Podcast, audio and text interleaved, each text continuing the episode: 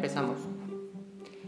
Bien, ¿cómo están? Y bienvenidos a un episodio más de nuestro podcast Todas las Palabras. Agradecerles por escucharnos y por sus comentarios. Ya saben que nos pueden escribir a nuestro correo electrónico todas las palabras p.gmail.com que ya se encuentra activo, está funcionando el, el correo electrónico y muy pronto también estaremos colgando nuestras, este, todas nuestras entrevistas, nuestros programas en las diferentes redes, plataformas sociales. Pueden escucharnos en cualquier momento a través de, a través de la plataforma de Spotify y la idea es conectarnos un poco a la rutina diaria.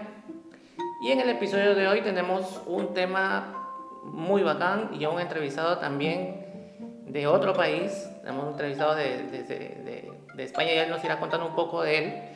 Así que te damos la bienvenida, Víctor. ¿Cómo te encuentras? ¿Cómo estás? Oh, hola, muy buenas. Pues nada, muchísimas gracias por invitarme a, a, tu programa. Un placer estar aquí contigo. Víctor Pérez, cuéntanos un poco primero una pequeña intro de ti. ¿Cuál es, de dónde exactamente eres? Eh, y cuéntanos un poco a qué te dedicas. Bueno, pues mira, yo sí soy, de, como bien has mencionado, soy de España, ¿no? De Madrid, exactamente. Y, y, bueno, pues mira, fíjate, yo de mecánico de coches, ¿no? Eh, como quien dice, de, me, empecé a, me empecé a apasionar, ¿no? A gustar muchísimo el tema del misterio desde muy chiquitito, ¿no? No sé si conocerás quizás el programa de La Rosa de los Vientos con Juan Antonio Cebrián, aquel, aquel gran comunicador, donde también aparecía para mí uno de los grandes, ¿no? Que es el señor Jiménez del Oso, ¿no? Fernando Jiménez del Oso. Okay es, es, fueron para mí un poco mis, eh, mis, ídolos ¿no? de aquella época. Yo tendría, no sé, 8 o 9 añitos más o menos. Y bueno, pues esos son los que me metieron en el mundo del misterio. Y, y bueno, pues fíjate, unos, no sé, unos 20, 20, 25 años después aproximadamente, más bien 20, eh, bueno, pues me empecé a, a, querer animar en esto del mundo del podcast, porque, bueno, pues... Eh, es algo que te entretiene muchísimo, te, te, te, obliga a aprender muchas cosas y a conocer a mucha gente muy interesante. Claro, porque, bueno, el misterio, el misterio lo, lo, bueno que tiene es que no solamente eh, son fenómenos paranormales o ovnis ni nada, o sea, el misterio también es la historia, ¿no? Por ejemplo, porque la historia eh, hay muchos misterios dentro de, y no por eso tienen que ser fenomenología ni nada, sino son cosas que desconoces y también forman parte, ¿no? De ese, de ese misterio, pero que no porque sean desconocidos tiene que estar ese fenómeno no incluido.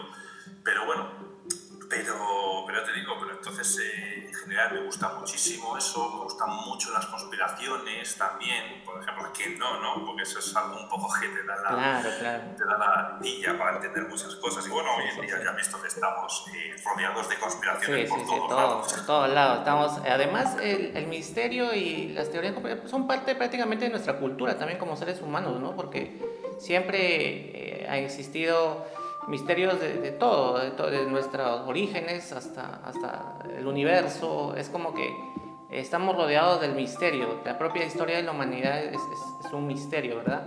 Y, y, tú cuéntanos que estabas... Eh, sí, eh, dime.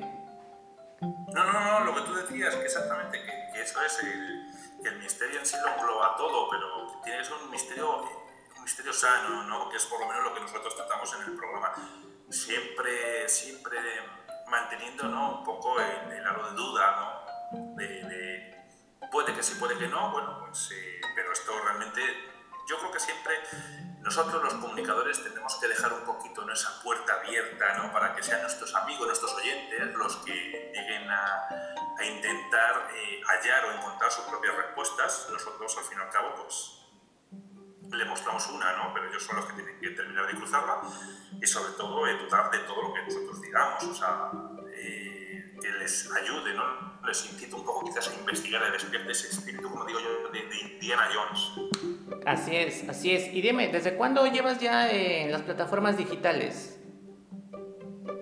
Pues mira, esto, esto empezó en el año 2000, 2017 y, y bueno, te digo, o sea, fíjate, la cosa no empezó por un rollo de ahí de unos amiguetes y tal, venga, vamos a empezar esto, empezamos ahí cuatro, al final nos quedamos dos y finalmente me quedé yo solo.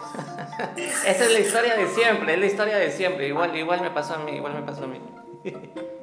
Ah, pues fíjate tú que al final, al principio, vamos, ya te digo, empecé a así hacer este tipo de cosillas con, con muchos podcasters, eh, con la grabadora del móvil, lo cual, la verdad, cuando pruebas otras tecnologías dices tú, jolín, lo que, lo que, lo que he sufrido con el móvil. Sí, sí, sí. Pero bueno, ya te digo, pues, eh, pues eso, empecé con el tema del móvil y nada más vamos a probar, eh, apréndete a hacer un montón de de, de, edición ¿no? con los programas, ya sea Audacity o el programa que utilice cada uno ¿no? y tal. Pero claro, eso, eso hay que ponerse a pilas porque eso no es nada fácil, ¿no? Claro, todo, claro. Eso, eso, claro, todo lo que hay detrás, la edición, compilación de información, ármala, que cuadre, etcétera, etcétera, ¿no? Todo eso pues, llevaba mucho tiempo y al principio es verdad que me costó mucho arrancar. Luego es verdad que ya con el tiempo pasamos a, a poner un equipo ya en condiciones, con mesa de sonido y tal, y micrófonos. La cosa cambió ya radicalmente en ese aspecto, eh, se evolucionó mucho más. Eh, de hecho, nuestros amigos eh, que nos escuchen del 1 al 10, eh, para que la no, del 1 al 9, me parece que era, grabamos con el móvil a partir del 10 hasta ahora, ya después de 107, 108 programas que Ah, tenemos ya publicados, claro, ya claro. son todos con mesa de sonido y todo. Y Claro, ya ya se nos abrió un mundo. Fu- fu- Es full, full, claro, full tecnología ya como que tiene un poco más de calidad también al, al momento de- del audio y del video, ¿no? Porque también tienes, estás en YouTube también, ¿verdad? Sí, en YouTube estamos, ¿vale? Pero el, el tema es que en YouTube eh, no solemos subir prácticamente nada de vídeo. Sí hemos subido a lo mejor algunas presentaciones, algo que hayamos querido decir que se nos muestre, o sea, donde queremos apreciar nosotros, nuestra cara, ¿no? Pero lo normal es que no solamente subimos ahí los audios. Por eso digo que, bueno, Claro. Eh, es una de las plataformas más que ofrecemos porque entendemos que hay mucho, Hay mucha mucha- gente, mucha ¿no? que gente, se sí, pierde, sí, que quisiera escucharnos sí, sí. y están ahí en, en YouTube. Claro. Porque YouTube también hay que recordar que es una plataforma Tiene que aunque sea de muy amplia. es Exacto, exacto. para el tema del podcast. Mucha gente. Bueno, aquí van a escuchar el mismo Claro. Mucha gente está en el YouTube, mucha gente. Es- es- hay un público enorme y cada vez hay más, más, más personas siguiendo YouTube. Así es. ¿Y qué? eh, eh, sí, eh, Víctor, eh, ¿cuál es una de las historias eh, en tema... Bueno, tú has tocado todo tipo de temas paranormales en tu programa, ¿verdad? Sí, sí, cualquier tipo de tema, sí, normalmente sí lo hemos traído. ¿Tienes alguno en especial que te guste más? Tema ovni, tema de repente tema este, paranormal, psicofonías, ¿alguna, algún, ¿tienes alguna preferencia en especial o en realidad conspiraciones o, o en realidad te gusta todo? Bueno, en general yo creo que me gustan todos, ¿no? Pero bueno, si tuviera que quedarme con alguno o algunos, tendría que decirte más que alguno. Podría decirte quizás mm, que la, o sea, las teorías estas, por ejemplo, la historia, ¿no? De, pero la historia mm, de la parte de la arqueología, por ejemplo, me gusta mucho. Eh, las conspiraciones también me gustan mucho, el fenómeno ovni también me gusta mucho. eh, y bueno, y el universo en general, lo que es el tema del universo, planetas, satélites, misiones espaciales y demás también me gusta mucho. Pero bueno, eso también quizás algunas de esas misiones podríamos englobarlas en las conspiraciones. Claro. Pero bueno, eso es así en general. El fenómeno paranormal es verdad que es algo que me gusta, pero me gusta más escucharlo que tener que ir a hacer investigaciones. Yo en eso le tengo bastante respeto. Claro, claro. Claro, ¿cuál es la historia que más en tu programa que más se te quedó en la mente? Eh, el, el fenómeno ovni eh, más realista que tú digas, eh, hayas dicho o hayas pensado, oye, esto ya, esto no, no puede ser mentira, esto es una realidad. Pues mira, mm, si te soy sincero, voy a romper un- una, una lanza ¿no? a favor de un amiguete mío, a lo mejor lo conoces, Gerard García, ¿no? de Enigmas al Descubierto, de ese podcast también. Bueno, pues este chico nos expone una teoría completamente diferente a lo que hasta ahora hemos oído de los típicos enanitos verdes o grises con ojos almendrados y Ajá. demás, ¿no? Tiene con el tema de la fenomenología ovni Claro. o extraterrestre, como lo queramos ver. Entonces, él defiende que quizás el origen de esa, o de muchas de esas luces que vemos en los cielos y demás, las esferas, tiene más origen terrestre. Y cuando digo terrestre, no tiene que ser, no vamos a irnos al área 51, por ejemplo, con los proyectos Aurora, etcétera, etcétera, ¿no? Sino nos podríamos ir pues, a entidades que él defiende biológicas que están viviendo en las altas esferas.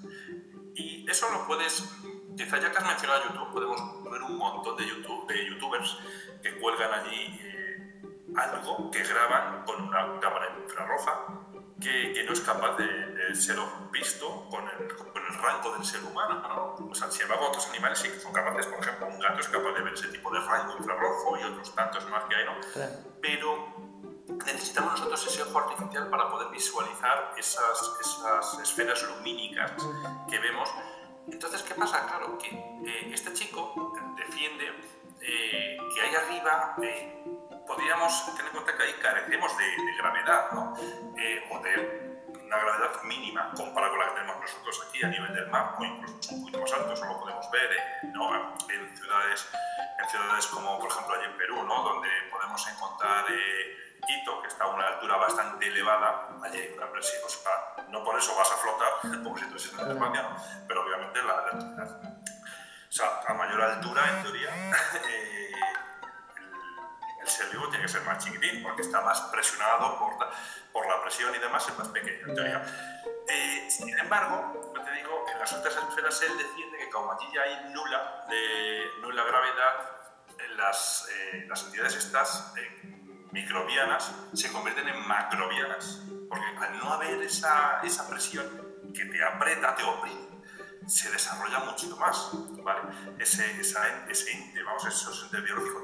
¿Y sabes por qué lo defiende? Porque yo cuando le pregunté, bueno, ¿y, ¿y por qué me dices, Fami, que puede haber vida donde carecen de oxígeno, donde hay unas temperaturas bajísimas, eso lo podemos ver cualquier persona que, que vuele en un avión, que dices, bueno, jole, estamos a lo mejor pues, a menos 20, menos 30 grados en un avión, si está a 10.000 a 10 metros de altura, pues esto está todavía más alto todavía joder, menos 20, menos 30 grados, eso yo creo que ningún ser humano sería capaz de, sobrevivir. Cuidado, estamos hablando con su ropa normal, no con artificial ni nada como usamos la mayoría. Tenemos ejemplos como la Antártida, ¿no? que tenemos récord de menos temperatura todavía.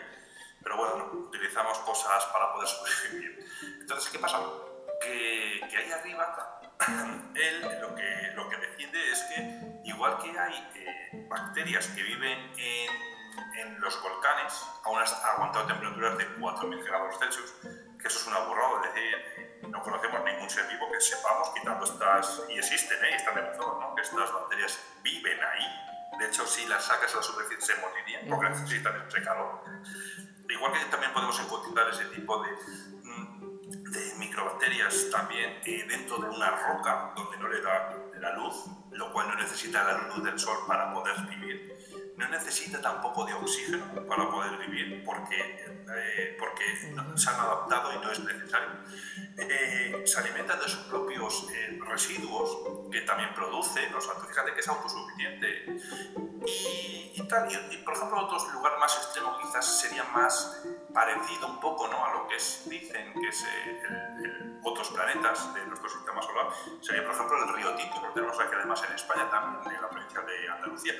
Entonces, Claro, él dice, ¿por qué si nos tenemos que creer, y está demostrado, porque la ciencia lo ha demostrado, que hay ese tipo de vida, hay en lugares súper, súper extremos, donde en teoría la vida no sería tal y como la conocemos. Pues claro, de arriba, él dice que eso que hay, que grabamos, que él, de hecho, eh, en su propio canal eh, también muestra ¿no? todos estos vídeos que él tiene con, con estas cámaras de infrarrojo, muestra estas entes, eh, estos objetos o lo que sea, eh, porque él mismo realmente sabe, él cree y expone la teoría de que son esas entidades biológicas, ¿no?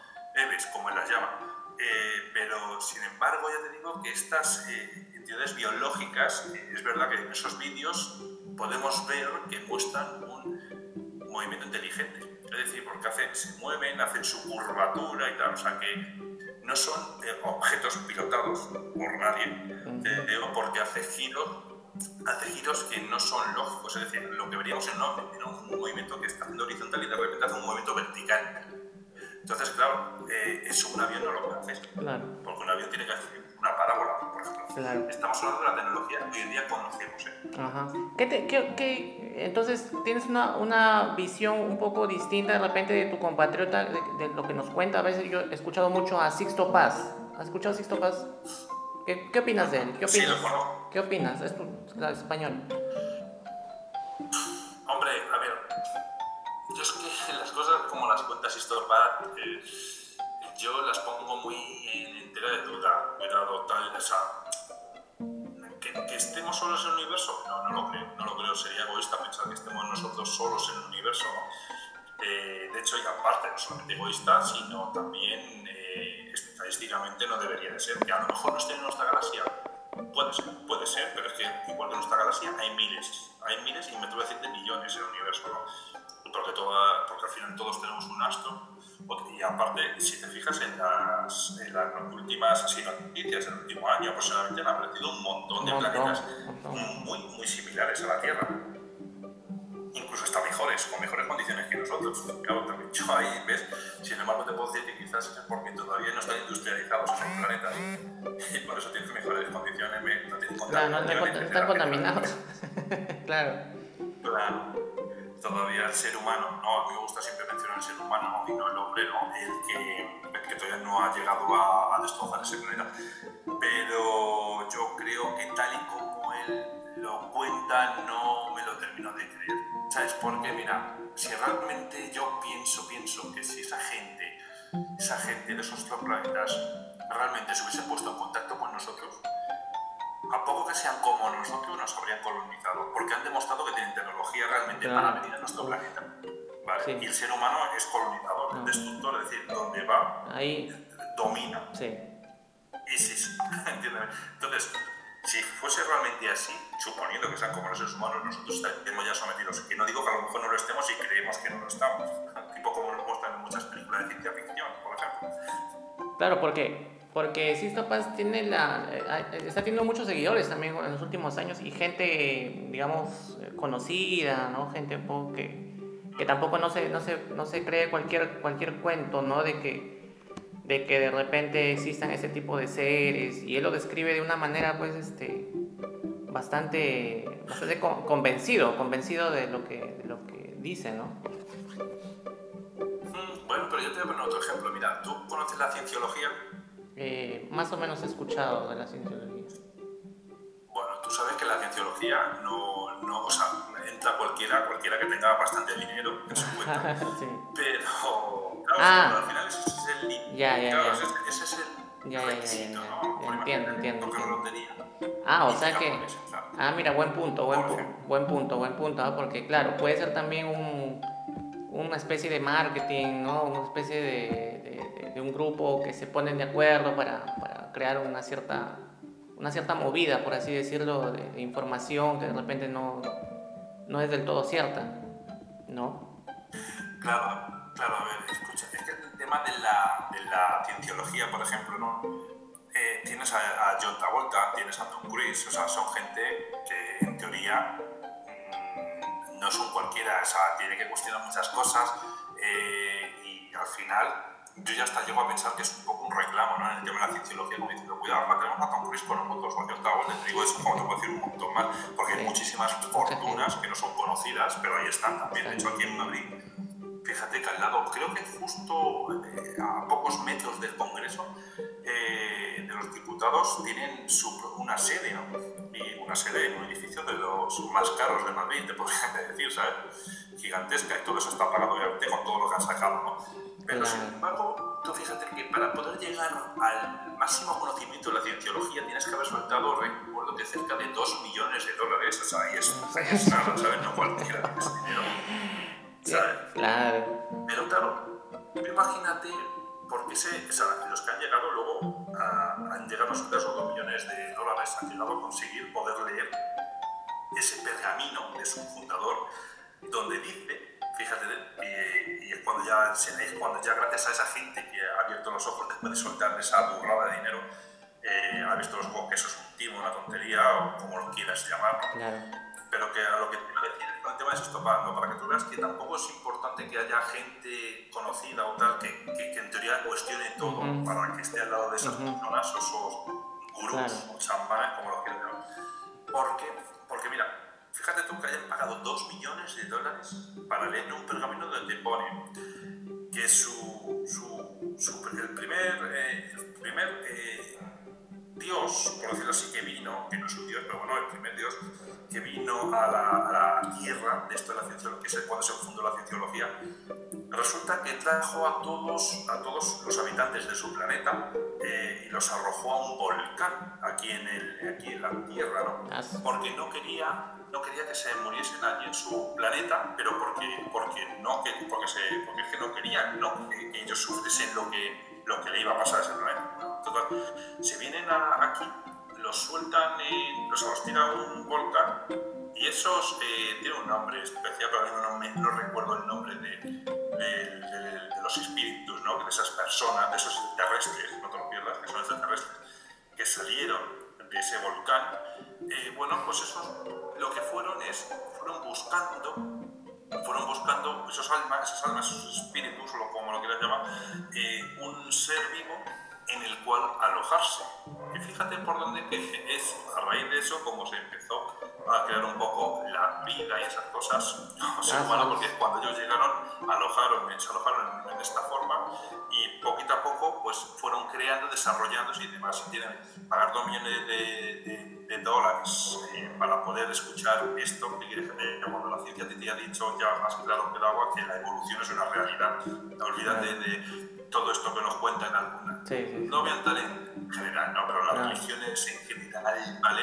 Todo esto que nos cuentan, la ciencia lo ha demostrado que no es así. No es tal. No está.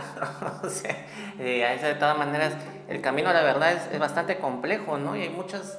Eh, justo veía un video a mí que me llamó mucho la atención, no sé si lo habrá visto en el YouTube porque ha sido, tiene muchas visualizaciones, donde el patita saca, o la persona, un señor, saca un vidrio, una especie de vidrio que supuestamente es un vidrio que se obtuvo del, choque que hubo de un ovni, el, estrellamiento de un ovni en el área 51, supuestamente, y cuando lo pones al cielo el vidrio eh, te refleja un ovni que normalmente a la, a la, visión natural, a la vista humana no se puede ver, sino que simplemente cuando pones el, ese pedazo de vidrio puedes ver un, un ovni, ¿no? Imagínate, ese, ese, no sé si lo habrás visto el video en YouTube.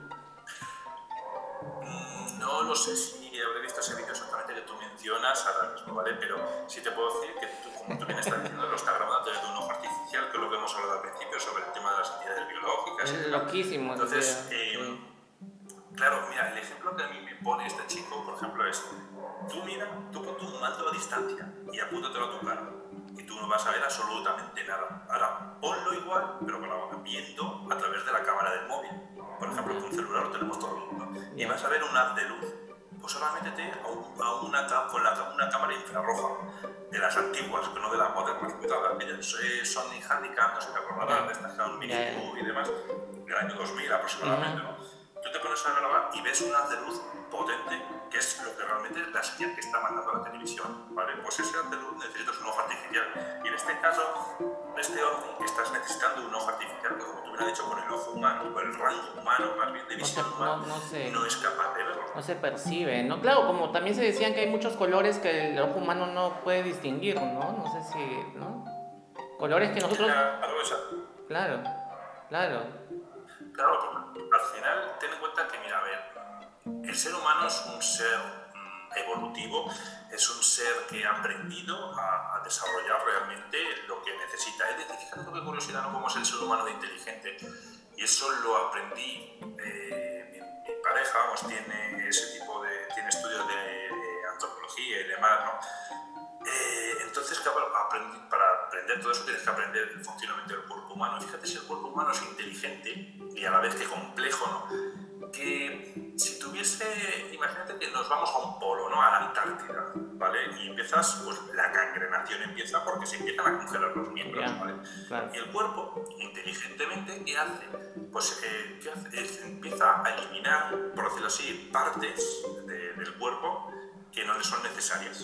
Por ejemplo, si en las piernas puedes vivir, sí, pues las piernas te las eliminan. Es lo primero que cae en las piernas. Todo el mundo dice, no, es que lo que está más lejos del corazón. Sí, también, pero es que el cuerpo lo interpreta de tal forma que también eh, son las partes que no necesita porque te puedes arrastrar con las manos perfectamente sin las piernas. Vale. Lo siguiente que elimina que son los brazos. ¿Por qué? Porque el tronco y la cabeza pueden vivir perfectamente sin los brazos. Y fíjate tú que lo último que elimina siempre es la cabeza, o sea, el músculo que realmente maneja el cuerpo. bueno, pero eso será a lo mejor porque está más lejos del corazón. Sí, pero curioso o no, te está eliminando las partes que el cuerpo humano realmente no necesita para vivir. Pero otra cosa es claro. concebimos nosotros la vida. Entiendo. O sea, entonces, entonces, ¿qué pasa? Claro, que es que al final el ser humano, eh, bueno, pues como al principio, ¿no? Nosotros tenemos mucho pelaje porque necesitamos, no utilizamos las, bueno, utilizamos las pieles humanas, pero no las de humanas, pero de animales, de otros animales para cubrirnos, pero no es lo habitual, no muchas veces, muchas ocasiones, si no cazabas no la tenías, entonces necesitamos ese pelaje. Hoy en día utilizamos el 100% de la población eh, pieles artificiales. Entonces, ¿para qué quieres ese pelaje? Porque claro. ya has visto que la evolución lo ha ido eliminando. Entonces, antiguamente teníamos unos huesos súper anchos porque necesitamos cargar, hoy en día ya no tenemos esos huesos tan anchos claro. por norma general porque el cuerpo humano ya no está acostumbrado a cargar esos pesos. Claro, claro. Ni más ni menos, ni tampoco desarrollan, desarrollamos musculatura tan fácilmente como antiguamente porque no tenemos esa necesidad. Todo esto, fíjate, ¿no? Como el ser humano va evolucionando, ¿no? En ese aspecto. Y con respecto al tema ese que tú comentas de por qué el, el, con el móvil se ha podido ser capaz de verlo y luego con el ojo no. Mira, nos vamos a poder ir, si quieres, a los bombarderos, perdón, B-22, eh, que son el Spirit, no sé si lo conoces y tal, por ejemplo. Son aviones de la, creo que recuerdo de la Norman Troop, estamos hablando de un avión de 1.500 millones de, de dólares, para que te hagas una idea, o sea, imagínate la, la, la tecnología que tiene que llevar. Pues tú fíjate que ese avión eh, se dice, se te dice, y, y, vamos, seguramente lo sea porque digo, por lo que vale, lo tiene que tener. Tiene, claro. Aparte de ser invisible, fíjate tú, a invisible, a, a, radares, que eso es algo relativamente fácil, yeah. entiéndeme, en comparación con, con, otras tecnologías que yeah. tienen, tienen energía antigravitacional, que eso hablaríamos, ah. por ejemplo, eh, con la teoría de Nikola Tesla, yeah. ¿no? Pero, eh, aparte de eso, también fíjate tú que tiene una tecnología que se hace realmente visible al ojo humano, es decir, pero no es que atrás y desaparezca, ¿no? Como todo esto que nos enseñan en las películas, no, no, sino es, es como que tienen un metal que cuando les someten a algo, ya no te sé decir si es electricidad o si se mezcla con algo, no tengo ni idea de qué es, o magnetismo o qué, no lo sé. Ese metal lo que hace es que no se convierte, no se vuelve transparente, sino que se hace un espejo. Entonces, ¿qué pasa? Que refleja lo que hay detrás. Entonces, tú estás viendo el cielo. No ves eso, no eres capaz de verlo. ¿Sabes lo que digo? Y aparte, o sea, que como vuela a tanta altura, tú no vas a, mientras no rompa la barrera del sonido, tú no vas a escuchar no ese avión. nada, claro. Claro, si va despacito, no, vaya rompiendo la barrera del sonido, claro que lo vas a escuchar. Claro. A todo café y a todo. Claro. O sea que, por eso, fíjate el rollo ese, ¿no? Entonces, claro, son aviones furtivos y, y son perfectos. Perfecto. Pero claro, que estamos hablando de un millón de dólares, que hay solamente 10 en el mundo, o que sepamos hay 10 en el mundo. Claro. No, ¿Sabes? O sea, tú, lo que te he comentado antes, ¿no? Con el proyecto Aurora. El Aurora es un avión real que existe, no es una invención. Y ese avión es capaz de, de poder, fíjate, la potencia que tiene de despegar. Eh, de hecho, de, perdóname, es uno, este avión se dice que es el que vuela allí en el área 51, sí, sí, sí. Y este avión dicen que tiene, que es capaz, tiene la capacidad de poder llegar a la Luna perfectamente como Ah, lo hace el Apolo. Ah, qué tal potencia. O sea, Ese, ese- Claro, es un avión al final gravitacional, es decir, es claro, capaz de salir al espacio sale al espacio. y una vez que está en el espacio se va a un punto del planeta al que le dé la gana a una velocidad brutal y se planta en cuestión de minutos. Como que dice, porque arriba te desplazas rapidísimo, Claro, claro, dando claro. vueltas. no. O sea que para que tú veas. Por eso te digo que hay muchas cosas que, que al final es tecnología que no tiene por qué ser de otro planeta, lo que pasa es que Claro. no es algo conocido conocido y no hay que andar buscando eh, más explicación La que la, la la- racional claro. que la hay. Claro. Eh, área 51. ¿Hay, hay, ¿Hay alienígenas dentro? Entonces, ¿no hay alienígenas dentro o sí hay alienígenas dentro del área 51? ¿Qué opinas tú? Yo creo que hay más experimentos que otra cosa, sinceramente. La- la- ¿Hay extraterrestres? No lo sé, no lo sé. Sería muy presuntuoso decir que sí, o quizás sería seguir las corrientes. Yo en mi programa procuro no seguir esas corrientes y siempre, como he dicho, poner en tela de juicio todo, siempre la ciencia por delante, normalmente, ¿vale? Eh, yo creo, yo creo que allí lo que hay, o había, porque ahora dicen que el 51 es más un área de diversión para distraer a la gente Ujú. del, del otro, de otro que hay un poquito más alejado, de otras, otra base secreta. Y yo creo que eso es más una base donde están probando aviones militares, eh, que son prototipos, etcétera, etcétera, más que otra cosa, sinceramente. Yo creo. ¿eh? ¿Y cuántas áreas se irán a ver? Porque son, esta es la 51, pero deben haber el área 50, 50 el área 49, el área 48, ¿no? Imagínate. Sí, de hecho dicen que en la Antártida hay otra área, sí, sí, en serio, o sea, hay otra área también allí, donde, claro, eh, lo que pasa que allí es el área, por ejemplo, de la Antártida, eh, no es como tal, ¿no? No es, eh, no es un, un, área para controlar, por ejemplo, el tema de aviones y ovnis y demás, que no significa que no vayan hasta allí prototipos, como te digo, desde el 51 o de, desde donde sea, ¿no? Porque al final eh, áreas hay muchas en España, tienes una, por ejemplo, o sea, que por eso te digo que hay muchísimas, pero al final son todo, yo creo que son para experimentos militares sobre todo y demás, por ejemplo, en Rusia los experimentos que hacen es, no sé si conoces, por ejemplo, el lago Vostok. No. Bueno, pues el lago Vostok es un lago que está en el centro de la Antártida y creo que es de propiedad rusa creo recordar, porque está justo, además se llama así porque es la estación Vostok rusa la que está encima. Bueno, pues es un lago que está a 3 kilómetros de profundidad, donde lo que están es buscando eh, encontrar allí algún tipo de forma de vida, porque lo que hay allí lleva cerca de 15.000 años aislado. Es decir, estamos hablando que prácticamente es antes de del ser humano, prácticamente, o sea, decir, de lo que es el ser humano como sociedad. Es decir, porque eh, se supone que el ser humano vive hace muchos menos años, así, ¿no? En grupo, en sociedad, como ser humano. Antiguamente era el animal, el que iba con el palo, como que y demás, Y tal. Bueno, pues entonces, claro, aquí, por ejemplo, es, esa zona, lo que, se, lo que investigan mucho es el tema de la vida, eh, de la vida en, el, en años antiguos, ¿no? Y demás y es un misterio también, la verdad, porque tampoco sabemos qué nos puede deparar y tal. Aquello que hacen pruebas allí, seguramente que también. ¿no? Claro. en cuenta que no va a. Sí, es, no, claro, hay que, me imagino que solamente algunos tienen el privilegio de poder ir y hacer experimentos y hacer ese tipo de cosas, ¿no? Los países más poderosos, pues, ¿no?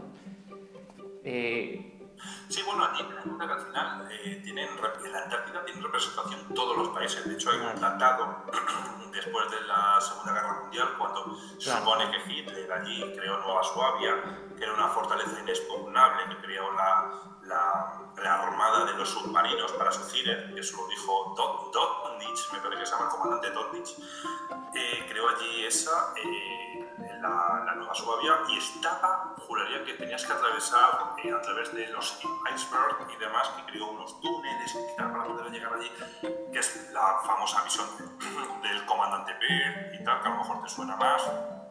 Bueno, pues todo eso allí, después de toda aquella, aquella misión del comandante Beard, que decían que allí fueron no sé cuántos miles de soldados y vinieron muy pocos, los destructores vinieron pocados y demás, porque se enfrentaron a algo que no sí, sí, explicación. Entonces, ¿qué pasa? Que eh, esa, esa, después de todo eso se firmó un tratado en el cual ninguna, ninguna nación, nación, cuidado que no, que no continente, ninguna nación podía establecerse allí y lo único que podría tener derecho es a tener una pequeña base allí de investigación. Ahora, al final, tú con eso le has dado un poquito de pie a, tú ponte aquí y luego ya, entre todos ya veremos aquí qué hacemos, ¿sabes? Claro, pero todo país tiene allí su pedacito. Sí, pero obviamente, pues, por ejemplo, el Perú tiene su pedacito, pero creo que la investigación es más interesante, no creo que sea la de Perú, sino la de que esté haciendo Estados Unidos, este, Rusia, ¿no? De repente países de repente con más, más, este, más economía, más presupuesto, pues, ¿no? Porque Perú tiene su pedacito, pero no creo que no se hace nada en el Perú, ¿entiendes? Seguramente que sí, ¿sabes? O sea, en ese aspecto, creo que esto estamos hablando de malas, ¿no? Pero eh, seguramente, pues como tú dices, eh, imagínate que ese pedacito lo necesita Estados Unidos, Rusia, China, España, Francia, Alemania incluso, ¿no? Eh, entonces, bueno, pues le llega a Perú y le dice, oye, mira, si me cedes tu terrenito, yo te voy a dar este dinero, o te voy a dar estas armas, o te voy a dar, te voy a dar claro, etcétera, etcétera, te da privilegios. y ya, y entonces y así es, así es, así es. Y ya tienen más participación allí en de esos países. Pero al final es eso, por lo que te he dicho, que sí, en teoría todos tienen derecho, pero la realidad es que no. Claro. Víctor, el fenómeno Roswell, el evento que pasó en Roswell, ¿pasó? ¿No pasó? ¿Qué es lo que has más o menos averiguado? ¿El fenómeno qué? Perdón. El, evento, los eventos de Roswell. Roswell. Mm, pues mira, fíjate que justo el fenómeno Roswell ¿no? Em, coincidió, coincidió con la caída del Tercer Reich, años, unos poquitos años después, ¿no? Como quien dice. Entonces, unos bastante, ¿no? Pero bueno, pero ¿qué tal? Entonces, eh, yo, yo me remonto un poco ¿no? a los proyectos que tenía. Es que a mí me encanta el tema del Tercer Reich, la evolución que hizo. Porque, sinceramente, yo no creo que es porque ellos eh, entrasen en contacto a través de, de Mario Orsic con las, los habitantes de las Pleiades, como decía, y demás, sino que al fin y al cabo es un país que destinó, no a lo mejor un 100%, ¿no? pero sí un 99, un 98% de todos sus ingresos a desarrollar todo su poder armamentístico. Entonces, claro, si tú destinas todo tu dinero con los mejores científicos de la época, sean alemanes o no, porque recordar que también cogieron eh, a científicos rusos y de otros países, eh, si, si todos esos científicos los mejores del mundo los tienes tú y les das todo el dinero que necesiten y lo que quieran, cualquier material que necesiten, se lo vas a proporcionar, escucha, te pueden hacer unos avances brutales. De hecho, lo tenemos en Alemania. Yo sigo diciendo que si esperaba la, la, Segunda Guerra Mundial se alarga seis meses más, hoy en día en gran parte del mundo estamos hablando alemán. Ah, sí, ah, mira. Porque si hubieran la nuclear los alemanes antes que los americanos, sí. hoy en día hablamos. Se la llevaban, se la llevaban. Sí, sí, sí, sí. Sí, eso es verdad. Entonces, claro, entonces, ¿qué pasa? Que, que, yo creo que el tema de Roswell, como te decía, es más quizás con el, con el, relacionado más con el proyecto Jaunebu, por ejemplo, ¿no? que eso no sé si lo conoces, que son, son unos ovnis. Existe Jaunebu 1, 2 y 3 que crearon los modelos, que crearon el Tercer Reich, que eran aviones, platillos volantes, que es lo que veríamos hoy en día, ¿no? Ah, ok, ok, ok. Ya, ya, ya. Entonces, claro, tú dices, bueno, pero eso, pero eso, ¿cómo es posible y tal? Dices, bueno, pues es que si tú al final, volvemos a repetir, si tú te basas en los datos que tenía Nikola Tesla, y hay que recordar que Nikola Tesla eh, vivió en lo que es los años del Tercer Reich, de, de, pleno apogeo, porque estaba, ¿por qué no? Porque al final Nikola Tesla era un personaje que era super ha sido súper importante en la historia, pero ha sido abandonado por su propio país. Claro, claro, claro. Acordado que murió siendo un pobre, sí, sí. donde nadie, Solo. nadie sentía pena por él ni nada y un piso. Sí, sí, sí. Entonces, ¿por qué no le pudo pasar? Porque al final, Información. que las Arenever y demás, ¿no? todo esto, el servicio secreto alemán, estaba en cualquier lugar del planeta, Exactamente. nos gustase o no. Ah, mira, Así que, interesante. Y, y, el tema es, claro, y luego, por ejemplo, también podemos rescatar, si quieres, a, al, al, al, avión, el avión, el caza furtivo alemán que se llama los Horton, Ya. que existe el Horton H2, H3. Estamos hablando de un avión, un avión en el año, no sé si en 1927, creo recordar, estamos hablando de hace casi 100 años, un avión que llegaba a los 1000 kilómetros por hora, un avión a reacción. Claro, tú ten en cuenta que volvemos a lo mismo, tú en aquella época ves un avión a reacción cuando todavía íbamos con aviones con motores de hélice. Claro. Dices, ¿Eso qué es? es? Eso es un, Sí. un avión de otro mundo. Y los prototipos están ahí, porque de hecho esos llegaron a volar. Esos, Claro. los Horton. Y tenemos, Estados Unidos tiene varias maquetas que, que rescató, por decirlo así, cuando invadió Alemania, ¿no? Sí, sí, sí. Y tal, o sea, que es que saben, y los hermanos Horton eran unos, unos máquinas en este tema, ¿no? Eran muy buenos ingenieros. Entonces, vuelvo a repetir, hace 100 años, ¿quién se iba a creer que un avión iba a ser capaz de volar a 1000 kilómetros por hora? No, no. Era un ovni, era un ovni. Era lo más probable. ¿no? Porque tenía, tenía forma de media luna. Entonces Claro. tú lo ves en el aire y dices, ostras, eso no es un avión. Porque es verdad que no tiene forma de es forma de. Eso sí que es como una forma, de, como para que los amigos que nos están escuchando, una forma de un vencejo, por decirlo de alguna manera. De esos aviones de, de pájaro, ¿no? Que son perfectos. Para el vuelo de raso perfecto. Claro.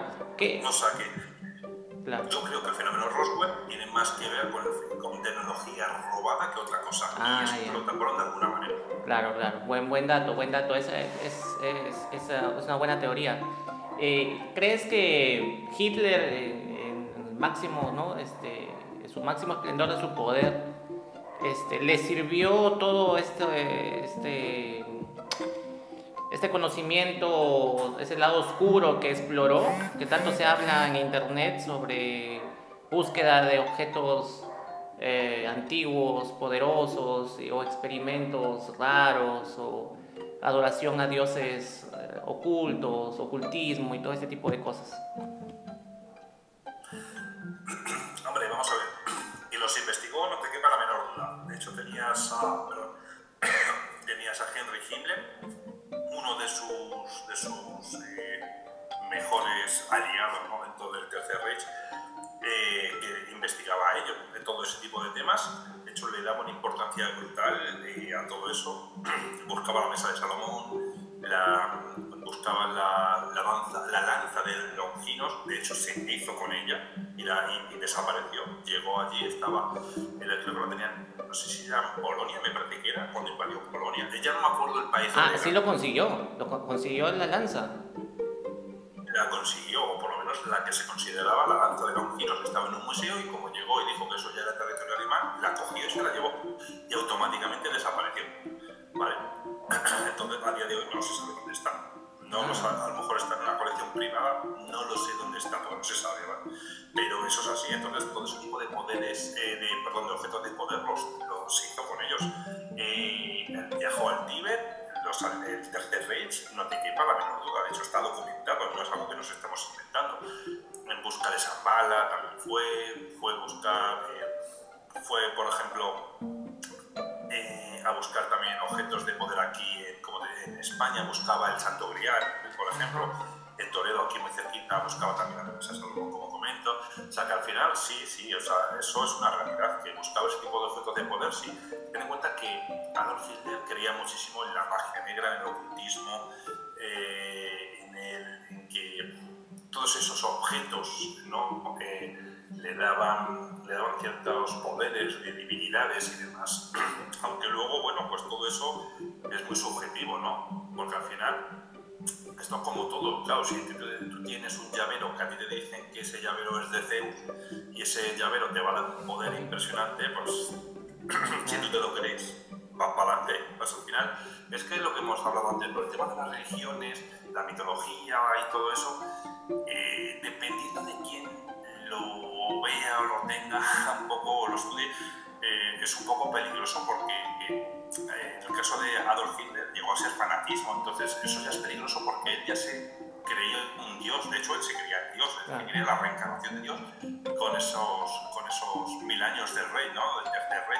Y acuérdate que cuando antes de morir él decía que volvería a resurgir cuando volviera el cuarto Reich. Y de hecho dicen que hoy en día estamos en el cuarto Reich. Ah, Pero mm, no lo sé, es verdad que bueno, si analizamos, podría serlo, ¿no? El cuarto Reich. Claro. Eh, pero bueno, eso es otro tema distinto.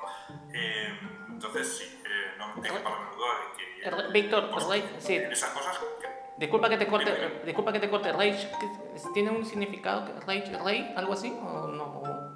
reino, reino, el tercer, el- los, mil años, los mil años del tercer Reich, que es el tercer reino, Ah, reino, conocido ¿no? así, del Señor. Así que, pues por eso mismo, entonces sí, esa... yo me gustaría, la verdad, poder acceder a ciertos eh, edificios que para el común de los mortales, como digo yo, está prohibido, ciertas cuevas donde estuvo, donde estuvo todo esto escondido, ¿no? Porque no sé si te recordar que hace poquito en Polonia, dentro de una montaña, se encontraron un túnel y eso utilizaron gracias a un, lo encontraron, perdón, gracias a un georradar, donde había un tren cargado de obras de arte Ah, eh, que se creían, se creían ya perdidas. Esto, fíjate, si encontraron esto, ¿qué puede haber por ahí escondido estos señores? que se habla del oro nazi, ¿no? El oro nazi.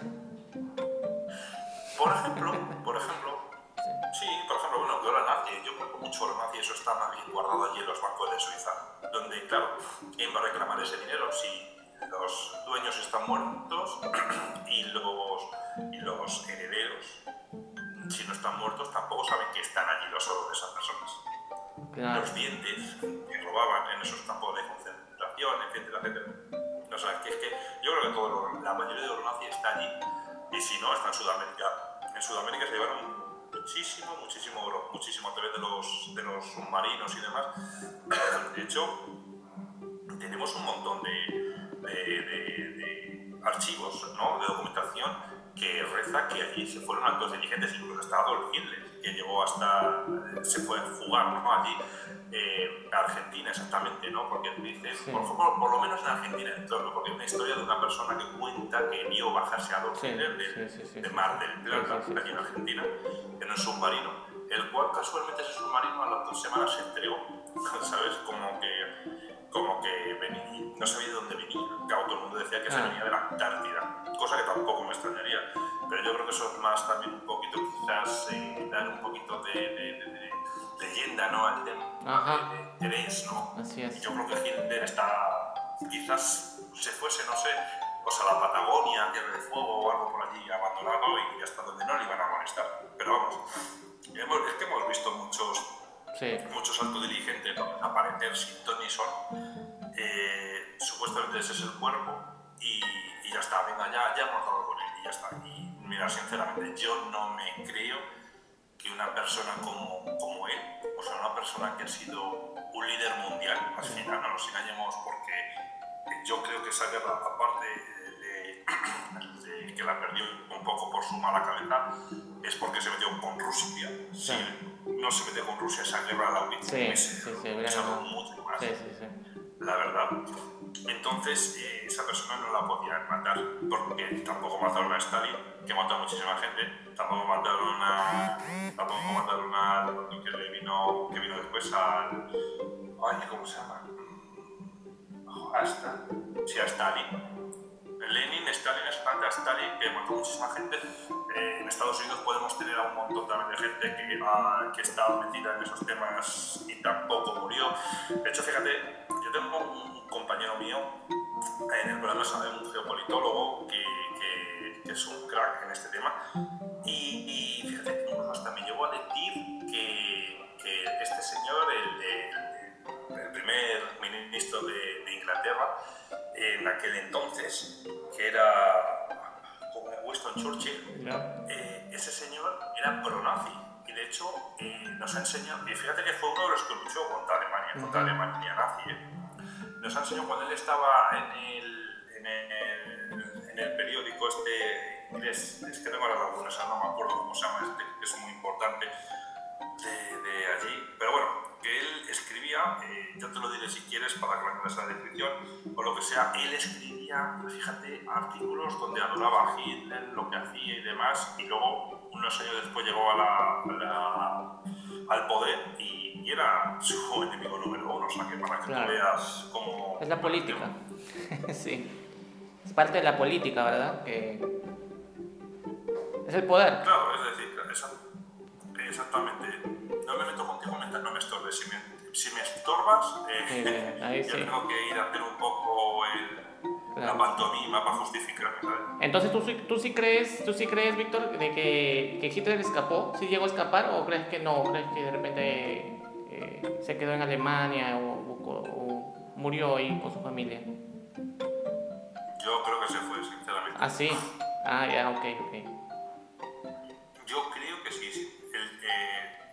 Graphic, ¿vale? Es el que donde estaba currando, eh, Winston Churchill. Ya. Eh, exacto, yo creo que sí que se fue a Sudamérica, como todos los alemanes. Bueno, todos los alemanes ya lo sabes que se fue a Argentina, se fueron a Brasil, se fueron a Uruguay, a Uruguay. Y demás, o sea, ah. países colindantes, no con Argentina, como que. Y como una persona que lo tiene todo, ¿cómo se va, se va a pegar un tiro? Si no, no, no se lo ha pegado ninguno. Claro. Ninguno. Los ha matado, ¿no? Los ha matado. Tenemos ahí, por ejemplo, a Benito Mussolini, que los Claro. Les, los cogieron, les apalearon, les, les mandaron, los ahorcaron, de todo. O sea, le hicieron la verdad no es para menos, la verdad. Las cosas que hacían, que se lo pregunte ¿no? a los familiares de los que, de los que asesinaban. Pero, pero sí, o sea, yo no me creo que él se matase sinceramente. Yo sigo pensando, esta gente siempre ha tenido dobles y que pues uno de sus dobles a lo mejor el que realmente muriese, no lo sé yo no me puedo poner la piel del doble. Yo si me claro. ya te digo que no me pegaba un tiro ni hacía nada. claro, lo normal, lo normal sería, claro, lo normal era huir, ¿no? Lo normal era huir y, y esconderse, pues, y, y entrar a buen, buen resguardo. Claro, pero al final ten en cuenta que un personaje como él siempre va a estar vigilado, entonces tarde o temprano lo iban a encontrar. Claro. De hecho, eh, si es que encontraron a todos los altos dirigentes nazis que sobrevivieron, ¿no? Y algunos lo dieron matarile también. Eh, por ejemplo, tenemos una historia, ¿no? De cuando fueron a por él en uno de los mundiales de Olimpiadas, perdón, Argentina o algo así Sí. fue. Y, y pillaron, pillaron a uno de ellos, y fíjate de la manera más tonta, que era porque estaban estuvieron, eh, observando durante un año, un- o sea, un año, unos años, no sé la cantidad de años ahora mismo. Entonces, ¿qué pasó? Ellos sabían la fecha en la que se había casado. Y justo todos los años en esa fecha, esa persona siempre iba a coger un ramo de flores y iba a llevárselo a su mujer. Claro, la descripción coincidía, el hecho coincidía, y una de estas, Israel, llegó con un avión, lo cogió, lo raptó, se lo llevó a su país y allí fue fue. juzgado y ahorcado. Ah, sí. Y él reconoció que es verdad que había hecho ese tipo de crímenes, o sea, reconoció que sí era. Claro, hasta hace poco creo que, hace unos años creo que recién también el médico, me parece, uno de los médicos que hacía experimentos también fue juzgado, hace poco, hace 3, 4 años me parece, ¿no? Por la, por la Corte Internacional, algo así. Sí, lo que pasa es que al final esto es como todo, ¿no? A todos al final les terminan no dando el indulto, pero sí como ya es... Ya muy mayor mayores. hecho. Claro, ya de 80, 90 años, claro. Claro, por ejemplo, tenemos a Henry Kissinger, ¿no? Es- eso es un nazi, pero brutal, brutal, y de lo peorcito que hay, la verdad, también, o ha quedado más bien, y ahí lo tienes como un alto dirigente americano. En la operación Paperclip, pues mira, se salvó, ese, lo encima lo, lo cogió entre sus brazos, y ese señor, pues, tiene un poder impresionante, Así y lo tuvo en su momento. Claro. ¿Qué, qué- eso es- Claro, sí, ese, ese es, y es un tema para, para rato, para, para, para conversarlo. Y, ¿qué, ¿qué opinas? Te quería preguntar, ¿qué opinas de los, cambiando un poquito del tema de, lo- de esto de los aviones que estábamos hablando, ¿qué opinas de los videos, de este último video que salió de eh, unos pilotos eh, americanos eh, que estaban en una rutina de vuelo y en eso cruzan dos naves alienígenas a una velocidad impresionante y comienzan a conversar el, ¿no? ¿Viste ese viste el video que comienzan a conversar los pilotos y a, y a preguntarse y esa nave de quién es y porque va a una velocidad muy rápida y todo lo demás. ¿Llegaste a ver el video? Eh, creo que sí, creo que sí me suena bien de haber visto ese vídeo. y bueno, eh, es que al final es eso. Yo, a ver, chicos diciendo que son naves de origen terrestre y que los pilotos, por muy del ejército que sean, al final no, obviamente no conocen o no manejan quizás ¿no? toda la información. Eh, porque al final tú sabes que el ejército, como, y, eh, no hay que echar al ejército, hay que hablar de cualquier tipo de empresa, pequeña o grande, incluso como lo quieras ver, que no, el empleado no maneja la información de Claro. toda esa empresa, ¿no? Y no de, o sea, la información es los planes de cara a un futuro y nada, o sea, eso lo manejan uno, dos, tres, las personas de confianza, ¿no? Entonces, ellos al final son unos meros empleados, sí, son pilotos de avión, un alto rango y tal, pero no dejan de ser empleados. Entonces, ellos no van a manejar ese tipo de, de información de esos eh, prototipos ni nada. Y, y ciertamente, claro, o sea, hemos hablado de que hay aviones como, como te he dicho, como la Aurora, que estamos hablando que vuela a cerca de 10, 15 mil kilómetros por hora, o el avión más rápido conocido, eh, un Eurofighter, no sé si vuela 2 Mach, me parece que es, o sea, 2,1 Mach, se decía unos 2.000 y pico kilómetros por hora. Si te pasa un avión a 10, 15 mil kilómetros por hora, no tienes nada que hacer, ¿sabes? Claro. Entonces, está claro, está claro que obviamente para ellos es un avión, o sea, aeronave, quizás, vamos a decir, eh, es ovni, que realmente que es lo más correcto, porque ovni no significa que sea de origen extraterrestre. Eh, está claro que para ellos sería un ovni en toda regla, o sea, para ellos para ti para mí. Ver algo que no es eh, usual, eh, pues va a despertar todo tipo de interés. Claro. Eh, entrando a los, a los temas eh, paranormales, eh, Víctor, eh, ¿cuál es el tema que más te ha, te ha aterrado, que más te ha sorprendido en- en- durante todos estos años de, de- de podcast y de YouTube?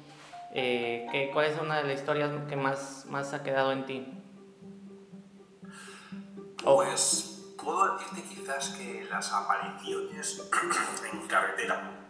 Ya. Yo creo que esas son las que más Ya, ya, ya. quizás pero no solo a mí, sino a cualquiera, yo creo que nos aterra, porque Sí, sí, sí. son cosas que si tú te las te van a parecer.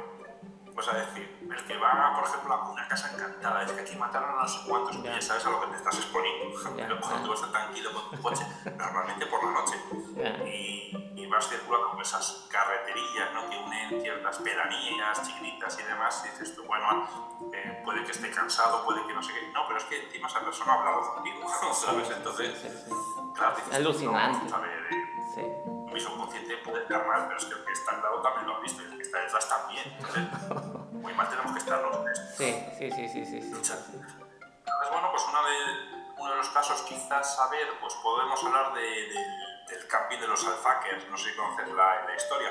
No, a ver, cuéntanos.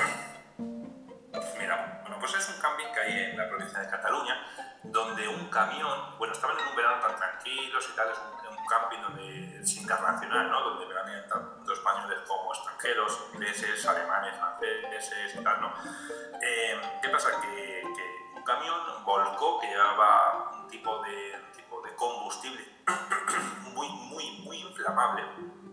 Volcó en, en la curva, una de las curvas donde está el camping, entonces, eh, al volcar eh, se dañó la cisterna y este ácido se liberó. Bueno, se produjo, se produjo más bien una, una- se produjo una explosión y toda esa explosión, para que te hagas una idea, arrasó el camping entero, incluido hasta, hasta lo que es la playa, ¿no? Entonces, claro, todo lo que iba encontrando a su paso, me parece que llegó a alcanzar 3.000 grados esa explosión, para que te hagas una idea.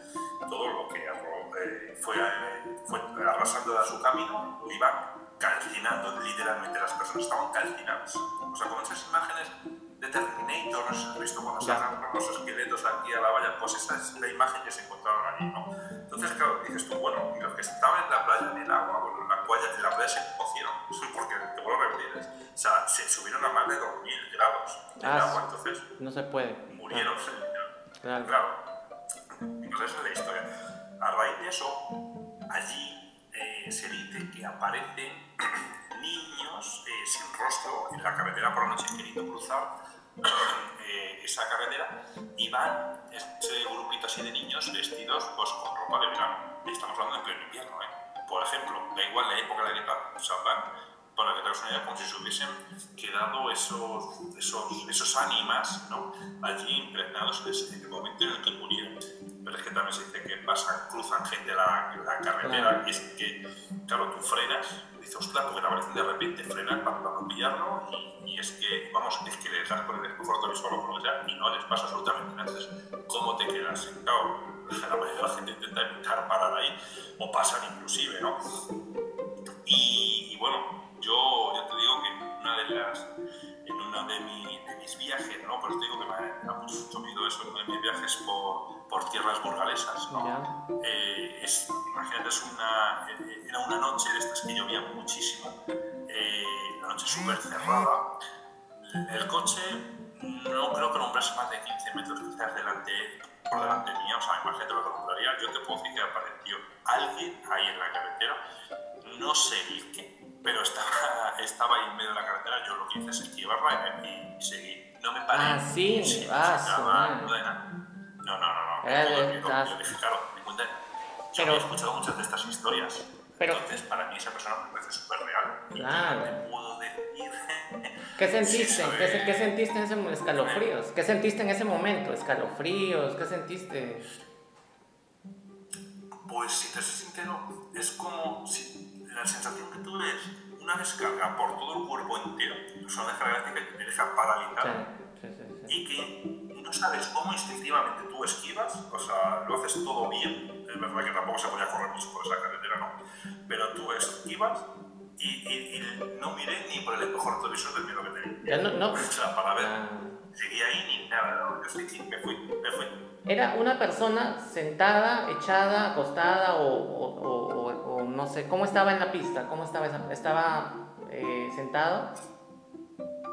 Estaba andando, bueno, andando no, perdón, estaba de pie en el medio del carril y estaba mirando hacia un lateral de la, de la carretera, como hacia el arcén, ¿vale? Claro. Y yo cuando aparecí por allí, no sé quiero en ningún momento a mirarme ni nada, era- Nada, no o sea, yo no le llegué a tocar ni nada, yo vi la persona vestida, vestido, te puedo decir, no sé, con ropa de apero, como de campo y tal, pero estaba allí en medio. Okay. Eh, me dio, ya te digo, de la carretera mirando hacia la arcena, hacia un lado, hacia el que yo no, o sea, él estaba mirando hacia la derecha y yo le escribí por la izquierda y ya está, el único que, lo único que percibí a esa persona es que no reaccionó a que yo estuviese allí en medio de esa noche con una lluvia que digo que los parabrisas no daban abasto para limpiarme Claro, el agua en la claro, luna claro, claro. para que te hagas una idea. Entonces, eh, ya te digo que no se giró en ningún momento ni al ver los faros del coche ni nada. Siguió allí y ya está. Yo lo esquivé y yo te aseguro que cuando lo esquivé no me, no me dio por mirar a mi lado derecho a ver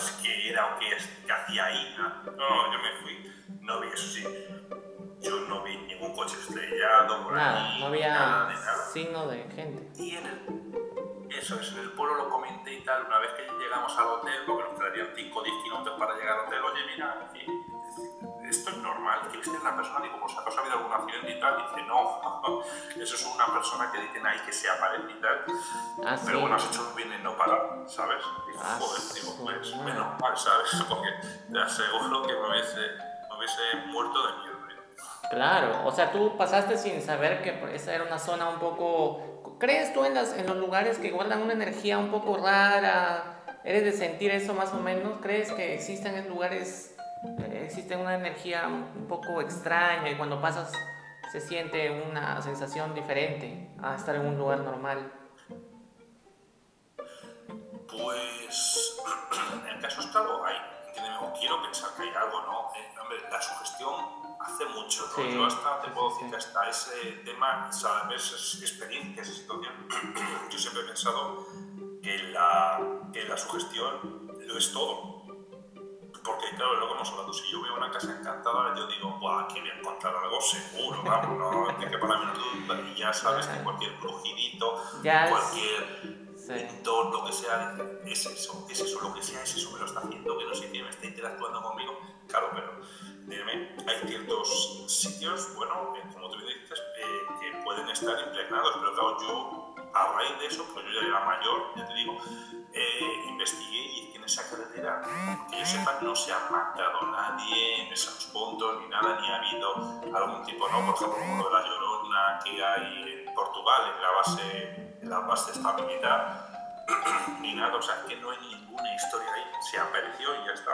Que bueno, que si te fijas, en la antigüedad ya existía, ¿no? Esto que no es, no es el nombre de la curva ni nada, pero era la chica del carruaje antiguamente, ¿no? O sea, que eso es una, historia, una leyenda, ¿no? Que nos arrastra desde hace ya mucho tiempo. Que hay magnetismo, no me queda ninguna duda de, de que algo hay en algunos puntos, por lo que sea, o, o no sé, o ya me voy por la rama científica, ¿no? que a lo mejor haya algo, hay algún tipo de energía que quizás actúe en el subconsciente de las personas, no lo sé. Puede ser también, porque tampoco es algo, algo extraño, ¿no? la naturaleza también interactúa muy bien con nosotros.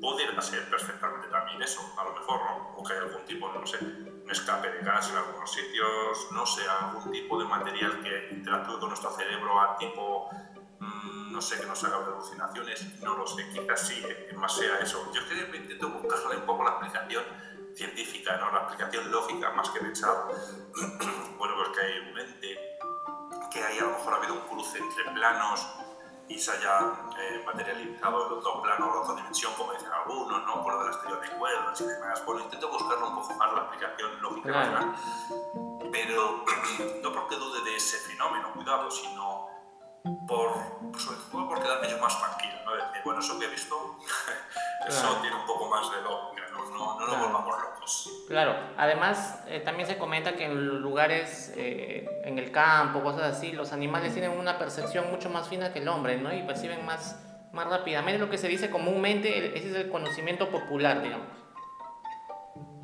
Claro, tener en cuenta que los animales ellos no han desconectado todavía de la Pachamama, ¿no? de lo que es la madre tierra ni nada, sino ellos siguen todavía hermanados con esa magia que nosotros perdimos hace ya muchos años, como he dicho, cuando llegamos a la época de la industrialización, ¿no? de, la, de bueno, empezar a vivir en familias y demás, ¿no? la globalización esa que vivimos, bueno, pues, eh, pues a partir de ahí yo creo que ya empezamos a ser un poco empezamos a pensar nada más que en nosotros mismos, en que no pasa nada porque le ocurra al vecino, mejor a él que no a mí, etcétera, etcétera. ¿no? Entonces empezamos a ser un poquito más egoístas, empezamos a separarnos, a pensar menos en la naturaleza, en esos mensajes que de vez en cuando nos mandan. ¿no? Y como tú bien dices, por ejemplo, eh, los animales son capaces de percibir ciertas cosas que el ser humano no. Por ejemplo, podemos irnos a Haití, donde en ese maremoto que hubo allí, las únicas víctimas que hubo fueron personas, no hubo ningún animal, porque allí, o sea, unos, uno, un tiempo antes, no sé si unas horas antes, creo que, creo que eh, unas horas, 8 o 10 horas antes, los animales empezaron a percibir esos temblores, ese maremoto que venía, que no es que tengan un cierto sentido que alguien les dijo, iros aquí y que viene aquí un maremoto, no, no, o sea, que tienen esa percepción que, como digo, nosotros ya hemos perdido por completo y ellos se metieron tierra adentro. Entonces a ellos el maremoto no les hizo absolutamente nada, solamente murieron personas y animales que estaban atados, claro, ¿no? Pero si no estaban atados, porque, o sea, animales, las vacas y demás que estaban allí bien cerquitas y fueron ellos no se quedaron, por ejemplo. Claro, claro, eso es lo que, lo que normalmente se, se comenta. Cambiando un poco de tema, eh, te quería preguntar, el nuevo orden mundial, ¿qué, qué, qué me dices del nuevo orden mundial? Ah, se hablan de los videos, el último video que ha, que ha sacado Shakira con Black Eyed Peas, que tiene mucha simbología eh, oculta, se está diciendo por ahí en las redes. Eh, que se habla mucho de la destrucción del planeta, ya todos los videos están saliendo que el mundo se destruye por completo. ¿Qué opinión te merece eso? A ver, el, tema, el, tema es, el, tema, el tema es extenso y, nos vamos a guardar para una segunda parte, pero eh, dame un adelanto del tema, de, ese tema en especial. A ver, pues con respecto al nuevo orden mundial, eso es una realidad, ahí no hay conspiración ninguna, es así. El nuevo orden mundial lleva instaurado desde hace 100 años, 120, 150 años, te puedo decir, o sea, no es algo nuevo. Poquito a poco mm, lo, vamos, lo estamos viendo cómo nos está integrando, ¿no? Eh, vamos a hablar, por ejemplo, de algo moderno, ¿no? A ver, mira, fíjate tú cómo, cómo nos pueden tener controlados a todos nosotros. Bueno, mira, hace 15 años, 20 quizás, apareció un objeto tecnológico en nuestras manos eh, que, que, nos tiene controlados día y noche. Se llama smartphone, ¿no? El teléfono antiguo como tal, no, pero el smartphone en sí nos tiene controlados en dónde estamos en todo momento, eh, en qué gastamos nuestro dinero, etcétera, etcétera, etcétera. ¿no? Eh, fíjate tú cómo hemos ido poquito a poco ¿no? cambiando, cambiando nosotros el, dinero físico por el dinero digital, el dinero de plástico, ¿no? Y eso es algo, fíjate, que ya se dijo hace un montón de años, eso lo podemos encontrar, por ejemplo, en el, en el libro, no sé si conoces, el de Orson Welles, 1984. Ahí, por ejemplo, es donde empezó, eh, empezó a, a, ver ese señor eh, el tema del nuevo orden mundial, cómo nos engañaban, cómo nos empezaban a, guiar y demás, ¿no? Y hablaba, ahí dejaban ciertas cosas de que el dinero como tal tenía que perder, desaparecer, ¿no? Porque la única manera de tenernos controlados es con el dinero, eh, dinero digital. Eh, ah, bueno, no decían dinero digital, pero el dinero no físico, decían exactamente, ¿no? Y al final es el dinero de las tarjetas de crédito y demás. Fíjate tú, hoy en día, ¿quién nos iba a decir hace 15 años cuando apareció el smartphone que íbamos a poder pagar con él sin tener que llevar un, solo céntimo en el bolsillo? Y íbamos a poder comprar lo que quisiéramos. Si eso te lo cuento, te digo, me vas a decir, bueno, eso son cosas de ciencia ficción como el, el, quinto elemento, ¿no? Por ejemplo, cuando vemos ahí cómo paga, ¿no? Eh, claro, claro. Este hombre, Bruce Willis, ¿no? Cómo paga con la tablet, la mega tablet, ese gigante, pagaba ahí. Pues mira, resulta que unos años después eso nosotros hemos sido capaces de verlo. Claro. Entonces, esto es ejemplo, ¿no? Vale. Pero te voy a poner un ejemplo mucho más, eh, mucho más gordo todavía, ¿no? Ten en cuenta, y, es, y esto, bueno, esto es lo que te dejo si quieres para ese segundo programa. Ese, ese nuevo orden mundial, yo te digo que, que está, que, que, va a restaurar todo el planeta entero.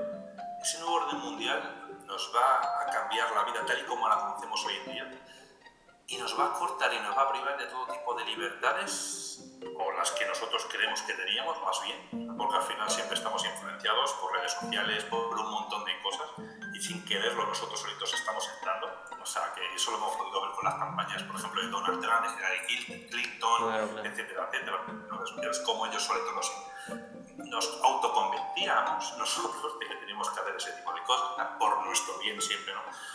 Y, y yo te digo a ti que el COVID nos va a hacer este COVID nuevo, el, o sea, el COVID-19, ¿no? el coronavirus o como lo queramos llamar, nos va a hacer que empecemos a entender realmente al orden mundial como una realidad y como que es algo que nos va a hacer ver eh, realmente cuáles sean estos planes de esta, de, este, de esta gente, de este grupo o lo que sea que hay detrás, ¿no? porque yo soy de los que pienso que las grandes familias verdaderamente poderosas, un Elon más es un pobre, un Mindundia, la de esta gente para que tú me entiendas, con 10 pesos que estamos ahí, joder, 10 pesos, mira, va a conquistar la luna.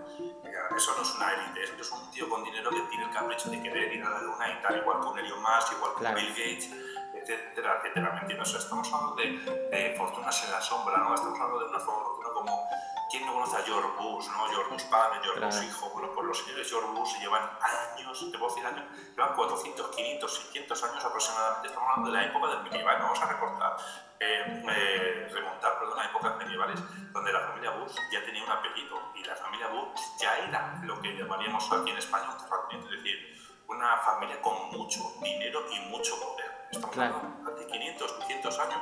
O sea, fíjate de dónde viene. Nosotros solamente conocemos al padre y al hijo porque han sido presidentes del gobierno de allí de los Estados Unidos, ni más ni menos. Entonces, por eso, pues ese tipo de gente es la que realmente maneja el planeta, porque son verdaderas economías que no sabemos cuánto dinero tienen, ni el poder que tienen, ni aparece la lista de Forbes, esa lista tan codiciada, ¿no? que todo el mundo compite por estar el primero. todo el mundo está claro que no. Entonces, esas son la gente que realmente maneja, maneja el, planeta y, y el mundo. Y ya para terminar con este tema, fíjate tú, la ONU, la ONU hizo en el año 1994 una, una mención que dijo que, que el planeta eh, tenía que verse reducida la población a cerca de 500 millones de habitantes máximo, porque si no la vida sería totalmente inviable, ¿vale? Bueno, fíjate tú qué casualidad que aparece eso lo dijo la propia ONU, ¿eh? cuidado, que la ONU se supone que lucha por nuestros derechos, por defendernos y demás, ¿no? Dijo eso. La ONU dijo que la única forma de, eso, o sea, habría que, habría que reducir la población a esos 500 millones, que fueron sus palabras también, ¿no? y haber que reducir la población de 500 millones de habitantes hoy en día casi con 8.000 millones, eh, nos sobran 7.500 millones. No sé cómo piensan deshacerse esos 7.500, sinceramente o, deshacerse de nosotros, ¿no? Eso es un plan un poco jodido, jorobado, ¿no? Pero, pero yo creo que el coronavirus forma parte de ese movimiento del orden mundial, lo ha acelerado bastante, sinceramente, y, creo que, ya te digo, que, que esto, a lo mejor los 7.500 millones no lo sé si van a caer, pero poquito a poco lo, lo van, a conseguir, van a conseguir, de hecho lo estamos viendo, o sea, no están haciendo absolutamente nada. creemos que están realmente haciéndonos creer, que están haciendo cosas, pero en realidad no lo están haciendo. Lo podemos ver aquí, por ejemplo, en España nos hacen creer que estás. No, mira, el confinamiento, todo el mundo a casa, ya vale, pero ¿y cómo controlas esto? Claro. Que la gente mueve, que se mueve de casa, de ninguna manera yo no te voy a poner policías, médicos en Argentina, lo que sea, como sea. O sea, no te voy a poner nada que te pueda controlar, que no te pueda mover de casa. Entonces, al final, es, vas a seguir haciendo tu vida, tienes que salir, te juntes con gente, claro. eh, trabajar. Eh, las vacunas, veremos a ver realmente si. O sea, entiéndeme, me cuesta creer que cuántos años llevamos luchando contra el cáncer, 50 años, algo más, cuántos años llevamos luchando contra el SIDA, otros 50, 60, 70 años, ¿cuántas vacunas han salido para eso? Claro. Ninguna. Para un virus en menos de un año ya tienes una. Es muy claro todo. Claro, es muy raro todo esto, ¿no? Toda esta situación es bastante, no sé, no termina de, por lo menos a mí no, me termina de, no termino de entender un poco esto, parece algo muy raro todo esto, ¿no? Está claro, está claro, o sea que, ¿por qué y para qué? No lo sé, pero que está muriendo muchísima gente, no te quepa la menor duda, la menor duda. Y aparte tú fíjate mmm, cómo es la historia, ¿no? Que las, fíjate que los grandes bienes están cada vez siendo más privatizados. Vamos a hablar, por ejemplo, del agua. El agua, el ser humano sin el agua no vive. Los seres vivos, perdón, sin el agua no viven. Claro. La mayoría, por un gran porcentaje, y el agua está privatizada. De esta manera yo ya tengo un control sobre ti. Es decir, si no tienes dinero o cómo formas de pagarla, no vas a poder consumir ese agua. Claro, Por ejemplo, claro. ¿sabes? Y como te digo eso, te puedo decir un montón. En cuanto privaticen las tierras, que ya están privatizadas en sí, va a llegar un momento en el cual a ti te van a obligar a vivir. Y eso está ocurriendo ya. En comunas, ¿no? En pisos y demás, en edificios donde no tienes tierras. ¿Qué pasa? Que tú al no tener tierras, tú ya no puedes cultivar nada. Entonces sí o sí tienes que comprárselo. ¿Y quién va a tener esas tierras? Tres, cuatro personas, o tres, cuatro empresas, como quieras llamar. Claro, claro, Y si no pues, lo compras lo vas a comprar a otro, pero da igual. Pero esos tres, cuatro mm, monopolios son los que te van a tener realmente. Luego todo. más. De esa manera te tienen eh, agarrado, bien agarrado, por decirlo así, ¿no? sí. Y, y bueno, y ya está, y ya está sometido al final. Vamos a paso al final. El, nuevo mundial de lo que se trata realmente es un poco, pues como te he dicho, en 1984, ¿no? Eh, donde ellos te van a contar su verdad, que va a ser la verdad oficial, y, y ya está. Y, y tienes que hacer lo que te digan y se acabó, y no lo cuestiones. Y así es el nuevo orden mundial. Si es que lo estamos viendo poquito a poco. Claro, y Víctor, eh, la vacuna, eh, ¿nos convertiremos en, en discos duros externos o en celulares con el chip que nos van a implantar? ¿O crees que son rumores? ¿O de repente crees que te vas a vacunar para empezar? Si que sale la vacuna o no. Bueno, aquí si vacunarme o no, la verdad. Todavía falta meses, bastantes meses aquí en España para que nos podamos vacunar. Yo no soy personal de riesgo ni nada, ni empleado, ni nada de para que la sí o sí. O sea que, bueno, tengo meses para pensármelo todavía. Y, hombre, el tema de los chips, yo no, había, yo no me creo esas teorías ¿no? que hablan aquí de Bill Gates, que si nos quieren meter nanomáquinas en el cuerpo y todas esas cosas, porque si quisiesen hacerlo ya no las habrían metido, seamos realistas.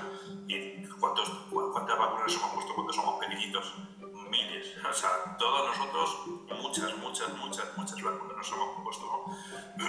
o incluso quien se vacuna todos los años, ¿no? Contra la gripe, contra el tétano cada X años cuando nos toca, o sea, que no las pueden estar metiendo perfectamente y nunca se ha, oído, se ha oído hablar nada de eso, ¿no? De que nos estén introduciendo esas, esos nanorobots ni nada, ¿no? El tema del chip, el chip, yo creo que el chip, eh, bueno, el chip es una realidad, no, no que lo crean, es una realidad el chip.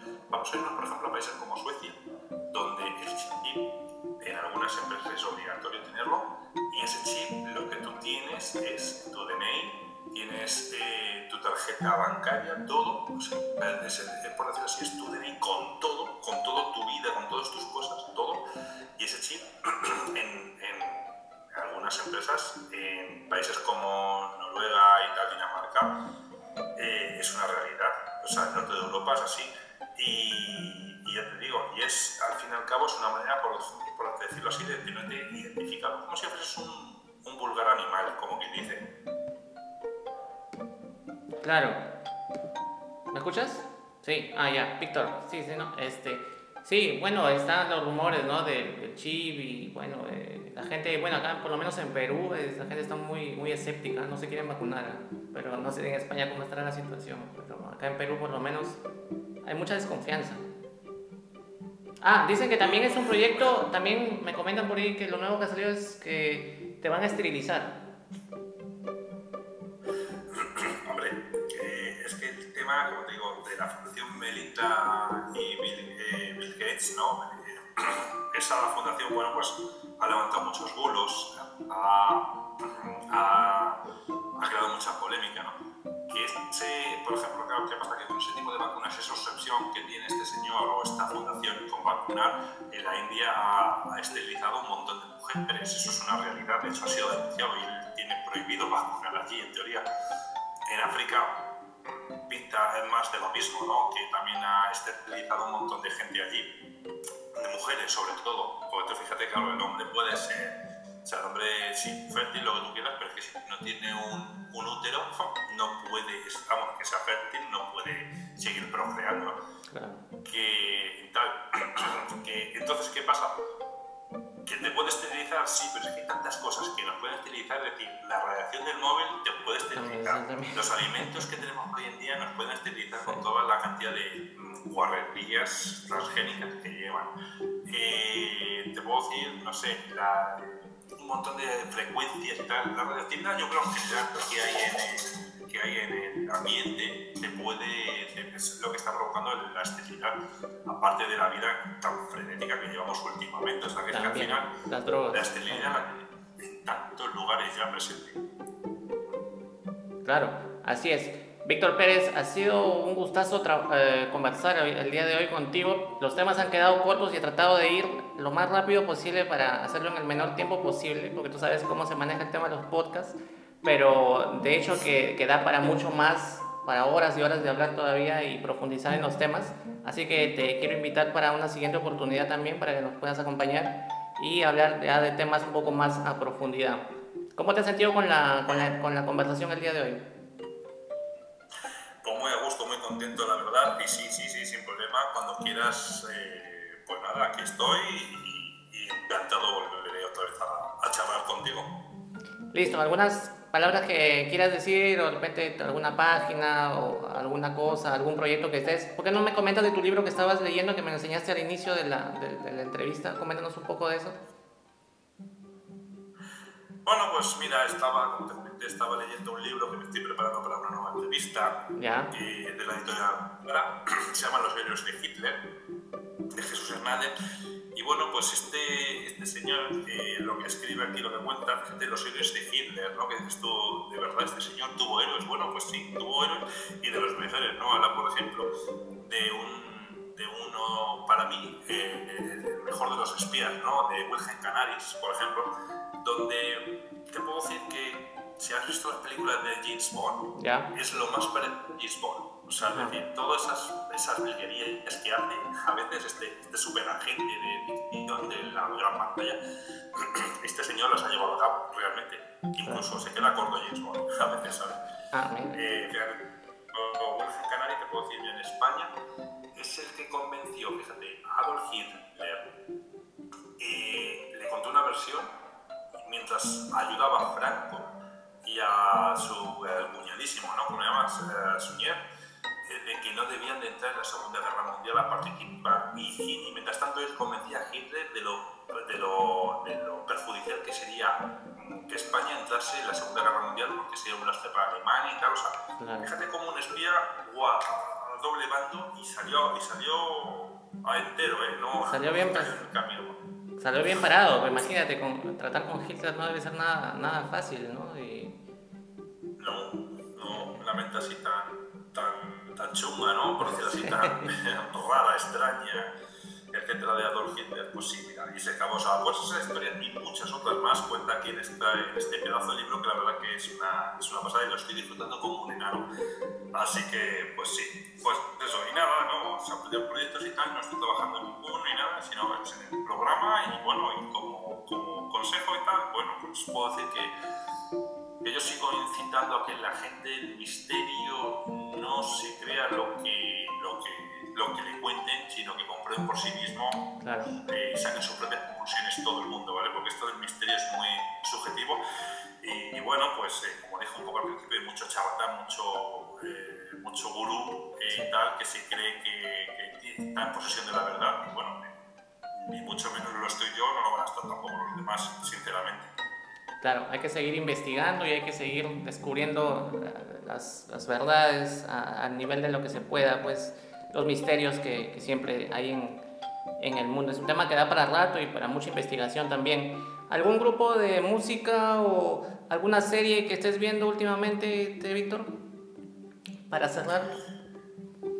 Grupo de música, mira, pues hombre, a mí por ejemplo grupo de música que me gusta muchísimo se llama Ozar.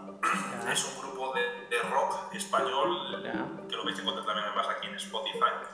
Y la verdad que es un grupo que me encanta muchísimo Eh, y serie, serie, a ver que esté viendo yo, por ejemplo, ahora mismo, te puedo decir que es la de la serie esta de, de H, jolín, HBO que se llama. Ah, ¿Cómo se llama? Dame un segundo. Ya, ya, listo, listo, listo. A ver qué, qué, qué serie es.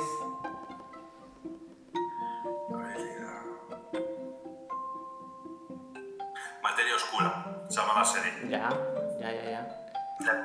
un poco una serie un poco extraña, ¿no? Donde, donde mola porque te mezcla dos, dos mundos, ¿no? Distintos, uno, uno mágico, uno real, etcétera, ¿no? Y, y la verdad que, ¿por qué no? Es bonito y es guay, ¿no? Eh, Claro, claro. Imaginarte este tipo de cosas. Así es.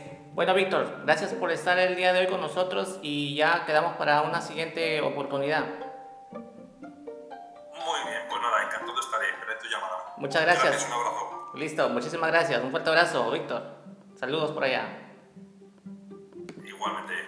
Bien amigos, seguidores, eso fue todo por el episodio de hoy. Hemos conversado con Víctor Pérez eh, desde España, hablando un poco de los misterios que rodean al ser humano y el tema da para muchísimo más. Eh, definitivamente va a haber una segunda, una segunda entrevista y ojalá ahí nos pueda acompañar Víctor.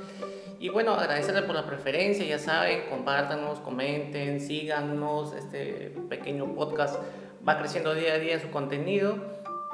Y les repito el correo electrónico para que nos puedan escribir, es todas las palabras p gmail.com.